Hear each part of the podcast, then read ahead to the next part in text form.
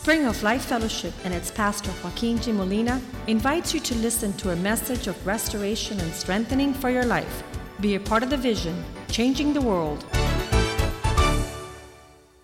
Father, thank you for your word.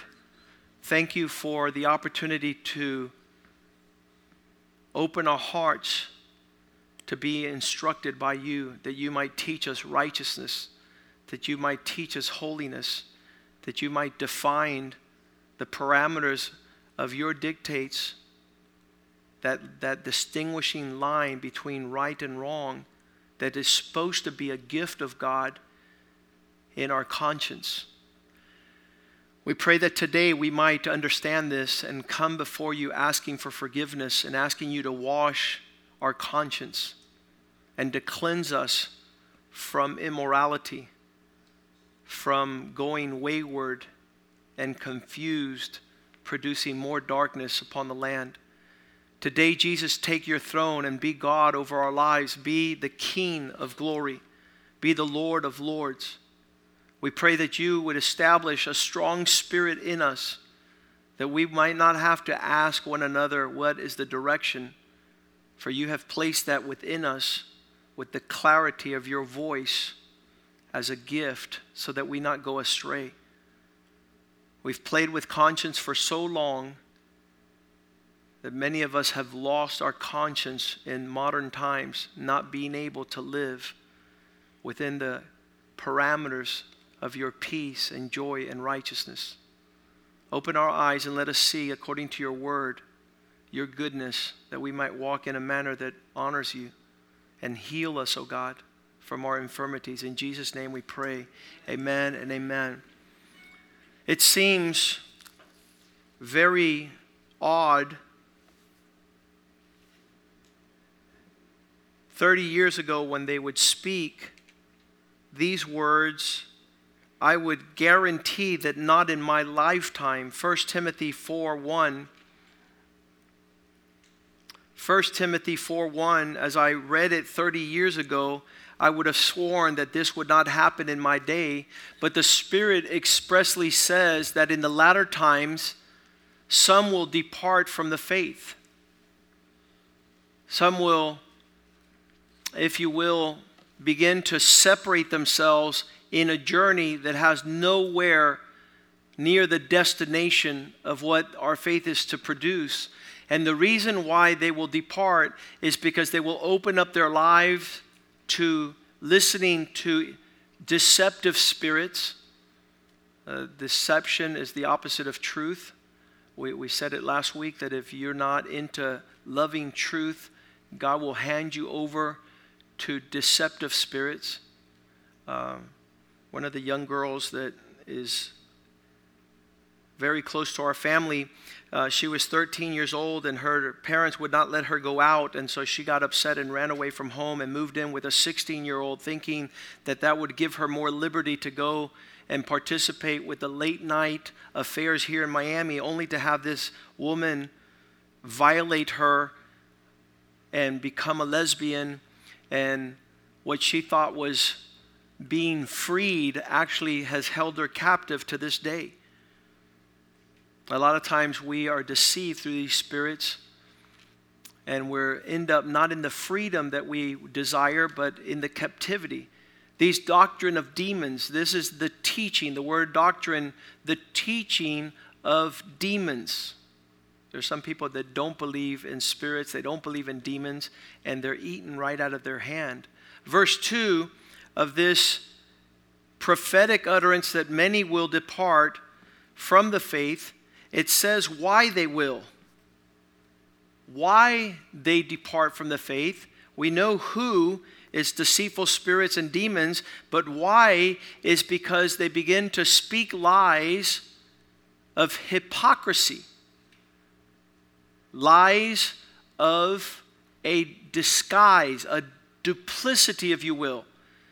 And the duplicity, what it does, it messes with the conscience that, that's the driving force in being able to navigate uh, not being shipwrecked. You ask yourself, what is conscience? uh, the, the Greek word um, has both of those. I don't know if you can see what I see uh, on conscience. The first three letters is con, which is with, con, arroz con pollo, rice with chicken. Con is with, and science, knowledge. With eyes that see. The most dangerous person upon the earth is a sociopath, one who is abnormal in their ability to see things. Sociopath, psychopath. But when you're with conscience that has not been seared, because these people having their conscience seared with a hard iron means that they no longer have a functioning conscience. Uh, oftentimes, me and my wife will be talking, and she'll be surprised about something that's going on, and she'll say, Can you believe? And I said, Yeah, I can believe. There's nothing upstairs that's working. When you don't have your upstairs working, you've lost your conscience. And the scripture works on a conscience that is healthy. Um,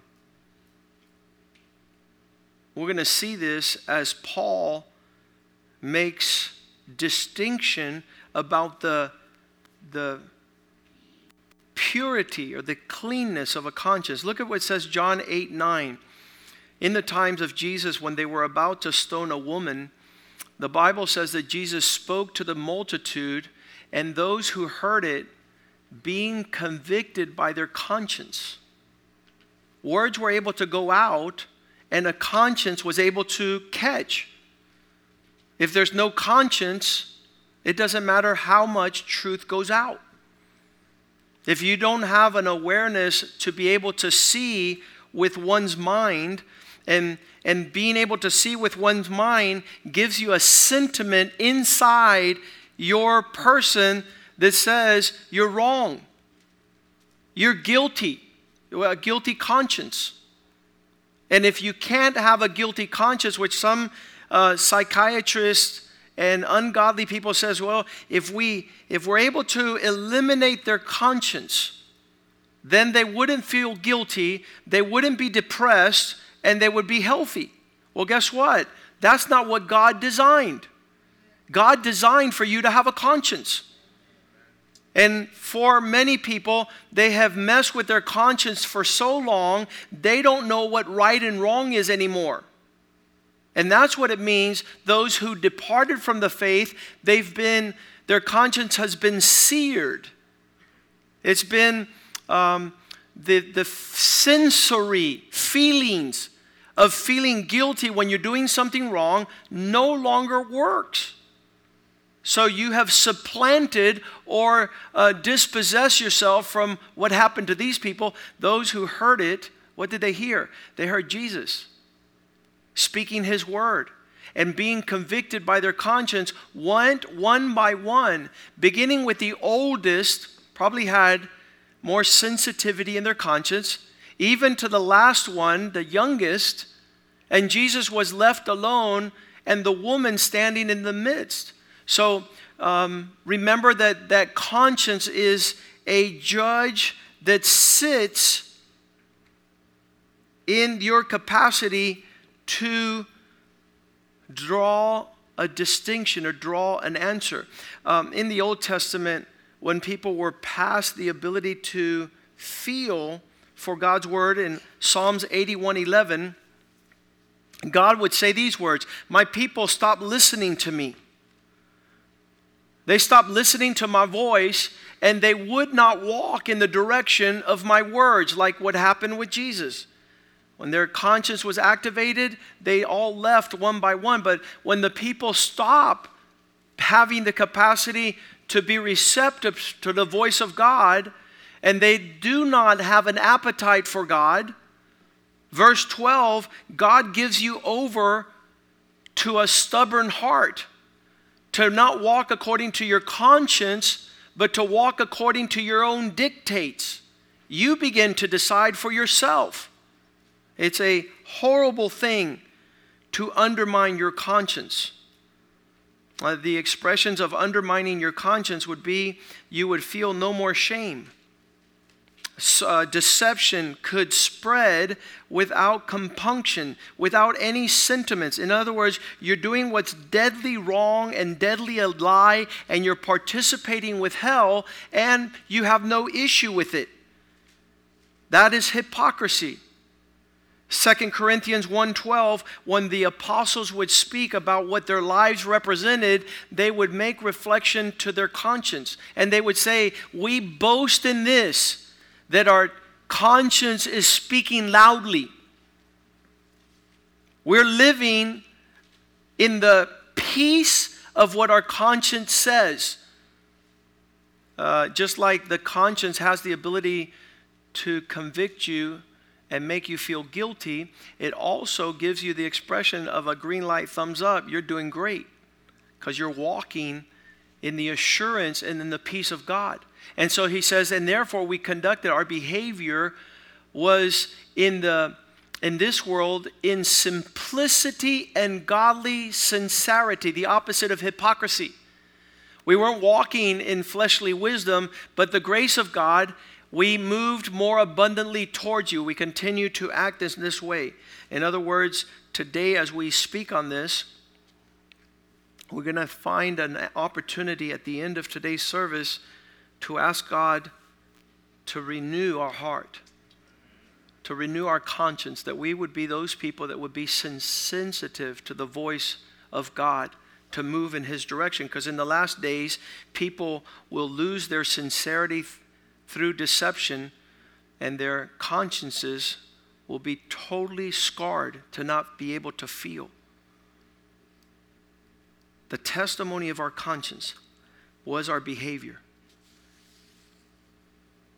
The instrument of God by which a person's able to apprehend what is God's will, how He governs us, is to have a moral compass and this is what has been lost in our day when they're allowing men to go into women's bathrooms. There used to be, remember when I was in middle school, I was smaller and shorter than all the other kids.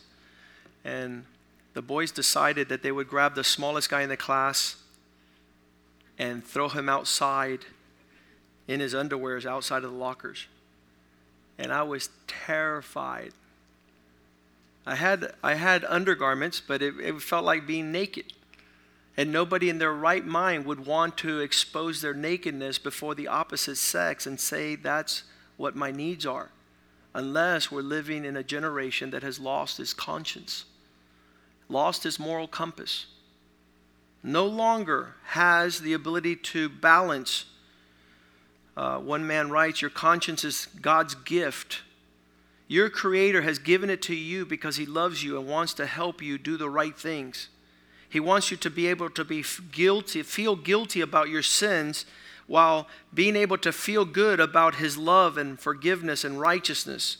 Where there is no guilt over sin, there's no awareness of danger, and you're facing harm that you will cause yourself. The conscience is the judge that convicts, convicts one of guilt it passes a sentence, it enforces moral obligation. I was on a TV program, I think it was last year, and this one lady says, uh, actually, it was a man, but she was dressed like a woman. She was a transvestite. And she says, You have no morality. How you're speaking to me, because I'm telling her that she should be a man and not dress like a woman. So she says, You're immoral. Your words, I said, listen, you don't even have a clue what morality is. Morality is the line between right and wrong, and you've lost that a long time ago. To be able to distinguish a line between what you're supposed to do, how you're supposed to live, your words, your thoughts, and what you're not supposed to do, what you're not supposed to live, your conduct. When you're disrespecting the conscience, you have lost the moral line. It says, The conscience as a judge smiles upon obedience and frowns upon disobedience. That's what you're supposed to feel. And some people in admire, well, uh, you just have a sensitive conscience. We're supposed to. That will lead us to purity. If you see what Paul is saying in 1 Timothy 4 1 and 2, that the people have lost their conscience, he says in 1 Timothy 1 18, Timothy, I in, commit you to this charge that you're able to wage good warfare. He's saying, get ready to fight spiritual battles according to the words that have been spoken of your life. This is what Paul is writing. Get ready to fight spiritual battles. Wage the good warfare. What is the good warfare?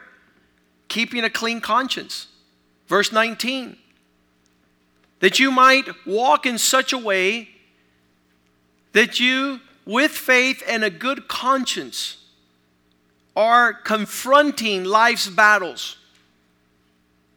If, if you struggle because you want to make sure you're doing things right, you, you have a healthy conscience.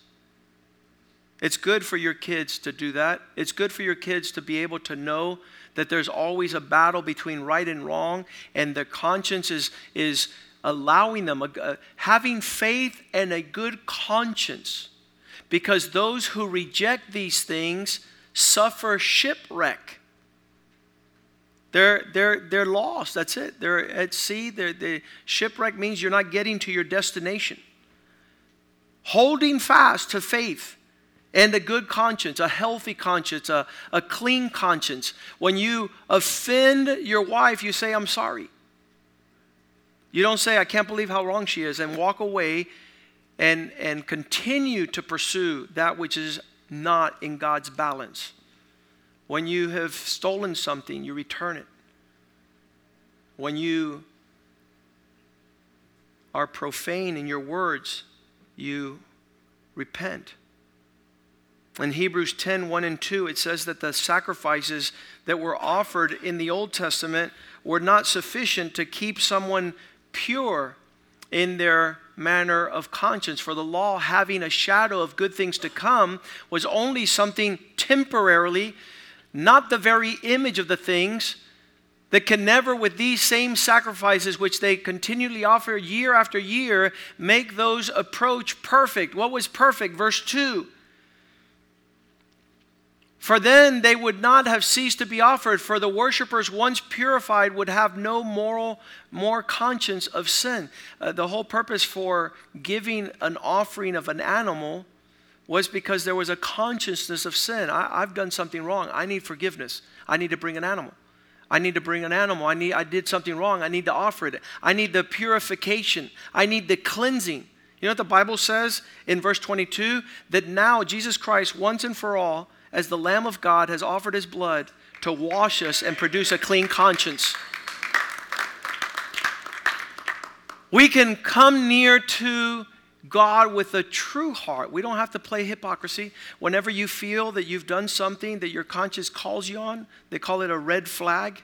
You feel, whoop, there's something here is not right. Something here didn't line up with God. It doesn't have the proper weight. I'm not feeling peace. I don't have joy. I have, I have guilty conscience. I'm looking at a woman I shouldn't be looking at. I'm having desires that I shouldn't be pursuing. It says, let us draw near to, uh, with a true heart, in a full assurance of faith, having our hearts sprinkled from an evil conscience and our bodies washed with the pure water. This is the provision of God for our lives in the work of Christ. An inner feeling that acts as a guide to right living. You know what is a blessing of having this provision where God is willing to heal our hearts? In the Old Testament, the conscience was heart. In the New Testament, that conscience.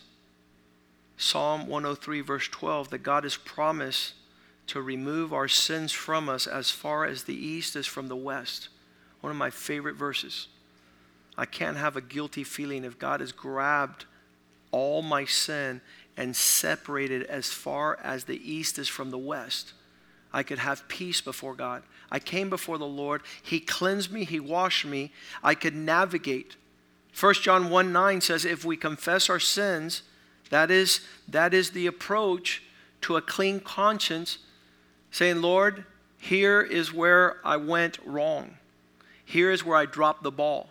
Here is where I spoke wrong, I acted wrong, I thought wrong, I argued wrong, I got mad wrong. I have sinned. And you tell God, you tell God what is your sin. You just list it. You don't say, for all the sins I've ever committed. No, go to Him and say, the way I talked to my husband, the way I treated my wife, the way that uh, I decided to take vacation from church.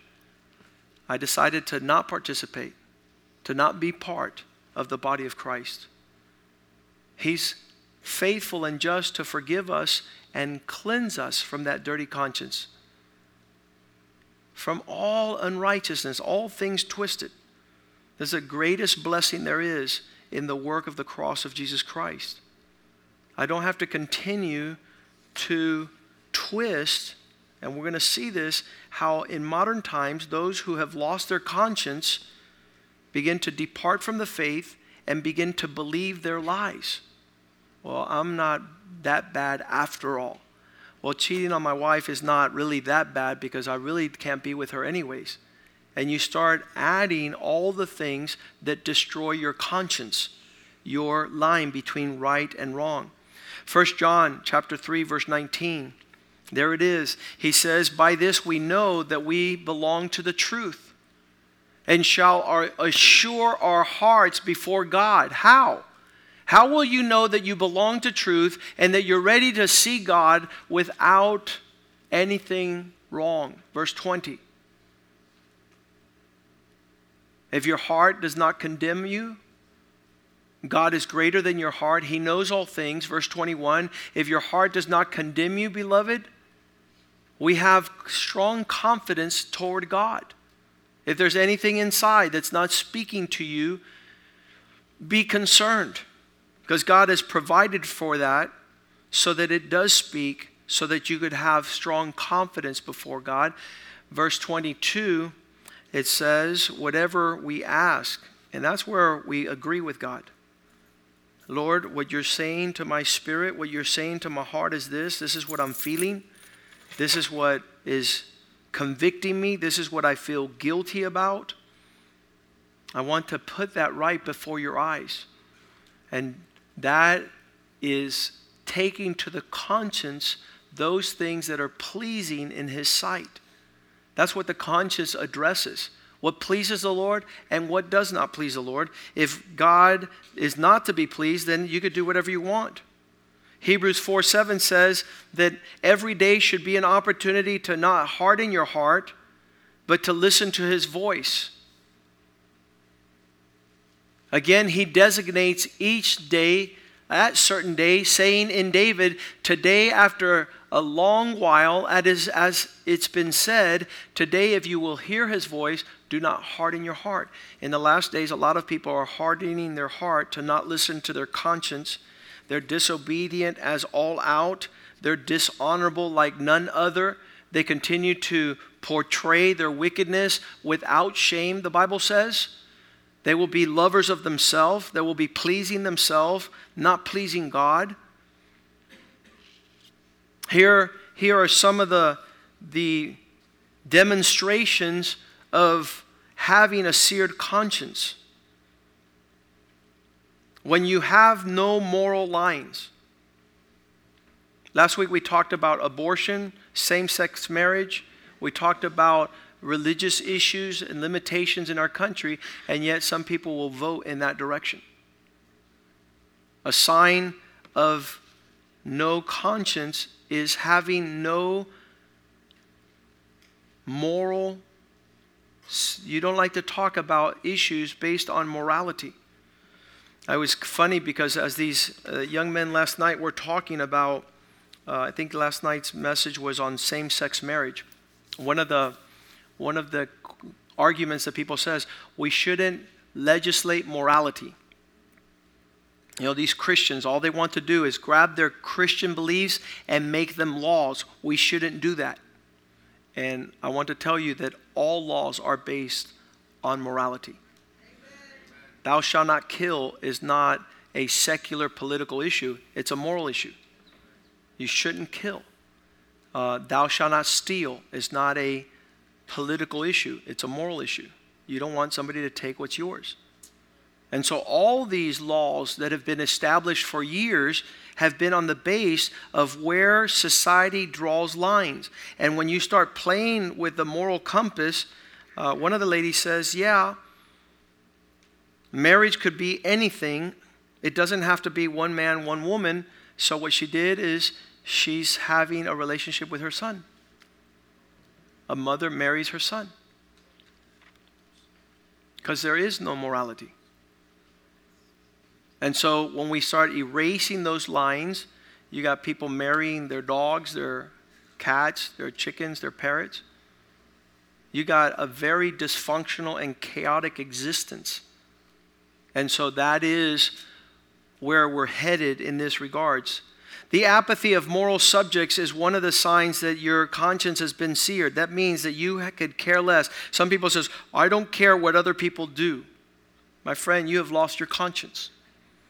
Because if you don't care what other people do, then your sons don't have a strong voice and conscience in their heart. As I was contemplating in our day, many of the sons who desire not to make weighty about their parents' issues. Their father's heart is not considered. You can't honor your father if you don't weigh his heart. But we've taught our children not to make that a direction and and balance for decision making so that young people nowadays don't have, since they've lost a sense of honor, they have no conscience. And they're doing all manner of things that are crazy. Um, here's another one when questions over our well being and the well being of others are regarded as not being moral issues that's a sign that your conscience has been seared. When questions that respect your own usefulness and serving are not treated as moral issues. In other words, if you don't consider laziness a moral issue, you have lost your conscience. Because no society has ever gifted or awarded any positive things towards lazy spirits. Uh, if you were able to do a study on laziness in the Bible, you'll see that all manner of wickedness comes into the life of a person who's lazy. All manner of wickedness. Uh, last night I was talking to a family member, and they're concerned about a college young man who has no semblance of being able to take personal responsibility. If you're 21 years old and you don't know that you need to start taking care of your personal responsibilities, you have a seared conscience. We, we have young men um, that are under 18 that already want to take that responsibility. In Israel, it was at the age of 12 when they did their bar mitzvah. They said, I want to become part of the community of men. And they would start acting with their responsibilities. When the choice of a profession, a companion for life, who you're going to marry, what you're going to do to make a living is not regarded as a moral issue, your conscience has been seared.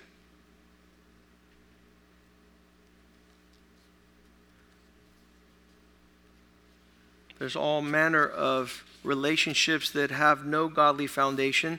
People that are having intimacy without regards to marriage and they say, you know, something, we just decided in our heart we belong with one another, but they're not going about it before God and before His people. That is super twisted, and their conscience has been seared. It says like this when you neglect to inform yourself on the matters that are your responsibility, your conscience has been seared. When you can neglect your duty without feeling remorse, without feeling a sense of inner responsibility and guilt, your conscience is lost. I had a man tell me once, he says, Pastor, I want to be able to do whatever I want and not have negative feelings in that regards. In other words, I want to get to church late. I want to not read my Bible. I want to not pray. I want to not pay tithes and offering. I want to miss church as many times as I want, and I don't want to come into a church where I feel bad about that. I said, You know what you call that type of church? A dead church. Your conscience is dead if you don't care about if you're praying, if you're reading the Bible, if you're serving, if you're being faithful, if you're being obedient. We should care about those things. That, that pertains to being part of the truth and not being shipwrecked in our faith. This issue of personal health is one that many people disregard. And eating right, sleeping right, exercising right, those are moral issues also. We should be sensitive about that. We shouldn't say, oh, well, um, many years ago, I, I would say that I've always been fat, so I'll continue to be fat. That's, that's a matter of conscience. That's a matter that God wants you to address in the Spirit of God. And we've seen those people that have been receptive to saying, you know something, this has to stop now. I'm not going to pass this down to the next generation. We're going to eat right. We're going to exercise right. We're going to take care of our bodies. All these things seem to play uh, an ongoing existence in our lives, just uh, in every direction. It, it gets very, very intensive, but I want to tell you that it's a healthy intensity. It's a healthy intensity. Those people that are in debt, that continue to get in debt and never come out of debt, your conscience needs to be cleansed. The Bible says you're not to owe anything to anybody, that His provision will be sufficient, it will be abundant, it will bring you to a healthy existence if you had a conscience with regards to spending and owing money. And for you not to care, and there's some people that don't care, you have to ask God, God, bring me back to the place that I'm on the balance of righteousness, that I'm not being deceived, that I'm not walking waywardly, I'm not doing things that do not please you. And bring that before God so He can heal you. Promise you, you'll be on the other side of that existence with peace with abundance, with prosperity, with success if you bring your conscience under the Spirit of God's bridle. Those of you, it says here, that borrow tools without returning them. And you think that that has nothing to do with anyone, that it doesn't matter super important. Let's stand this morning and ask God God, there is a way that seems right to man, but the end is destruction. I want to be able to return to the days of a healthy conscience. Not, not the fact that there's not going to be falling short and sin and there's going to be issues that contradict the heart of God, but that you can capture that in your heart and say, you know something? I'm going to bring this before the presence of God in prayer. I'm going to ask God for forgiveness. I'm going to, I'm going to uh, strive towards excellence, towards perfection. I want to have a thumbs up in my life with respect to the things that please God. I want to have a sensitive spirit. Um, I, I, want to tell you that, that nowadays, and, and we went all the way through Cuba, uh, the men in Cuba have not been taught to ask their wives for forgiveness. Doesn't exist. They, they've never seen a man go up to his wife and say, Honey, I'm sorry. I'm not going to do what I did that hurt you again. I ask for your forgiveness. I love you. I want to honor you. I want to bless you. And so we went through the whole island teaching the men how to restore that aspect of their lives. Um, there are men that have left this church and are super far away because they had the inability to knock on the pastor's office and say, you know something, I was wrong, I'm sorry, I want to continue to work together. They don't know how to do that. So they're, they're captive across town with the inability, and they're passing that down to their children. I, I, I, I see what God is doing here with our children. Their children should be here present. and participating, being strong and taking the land. But these men have disregarded their conscience. They're not allowing it to have the full weight to walk in that behavior. Father, thank you for today. You have gifted us, each person, with a healthy conscience. A conscience that's able to call us on thoughts, on words, on sentiments, on gestures which have not been pleasing to you. And we don't want to have somebody that says that we're right when we're wrong or ceases to call our attention when we've lost the path. We don't want to be shipwrecked in our faith. We want to have a pure conscience. We want to have a clean conscience. As we confess our sin, we ask that the blood of Jesus would wash us right now in Jesus' name. Cleanse us, Lord, to the sensitivity of having lost a mindset that honors you, that obeys you, and that walks in line with your instruction. This is a dilemma in our day for many totally walk in their own counsel, in the dictates of their own heart, trampling your established order and commandments. They've called the holy things unholy, and the unholy things they've considered sacred. They say that good is bad and bad is good, sweet is bitter and bitter is sweet. And they've totally ransacked and plundered their own existence, giving heed to deceptive spirits and teachings of demons losing their conscience, they've become shipwrecked. We want to be able to navigate further, so we ask for sensitivity in our hearts, conviction in our spirits, that the Holy Spirit not be grieved, that we would be with knowledge, conscience, that we would be able to see, witness, adhere, to those things that are wrong, distant, and disconnected from truth. We give you thanks for the church of Jesus Christ that seems to be the only moral compass upon the earth today, those led by your Spirit, those hitting the mark and not going astray. That we would have a healthy conscience, that it would not be cluttered with chaos and confusion. Help us to meditate on those things that give us a strong sense of moral conscience. Help us to react the way those men did when they heard the voice of Jesus. They were convicted in their conscience, and one by one, they went in the direction of your words.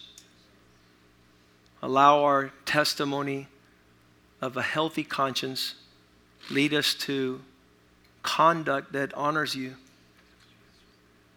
We give you thanks for today's word and ask you to prosper it in our hearts and in our lives and in our marriages, that our children might see healthy consciences in their dad as he asks for forgiveness, in their mom as she responds to your spirit's voice and that you be glorified. There is no condemnation for those that are in Christ, Lord.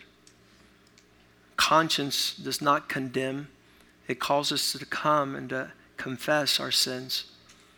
And if we confess our sins, you're faithful and righteous to cleanse us from all unrighteousness. We give you thanks in Jesus' name, and the house of God says, Amen, amen, and amen.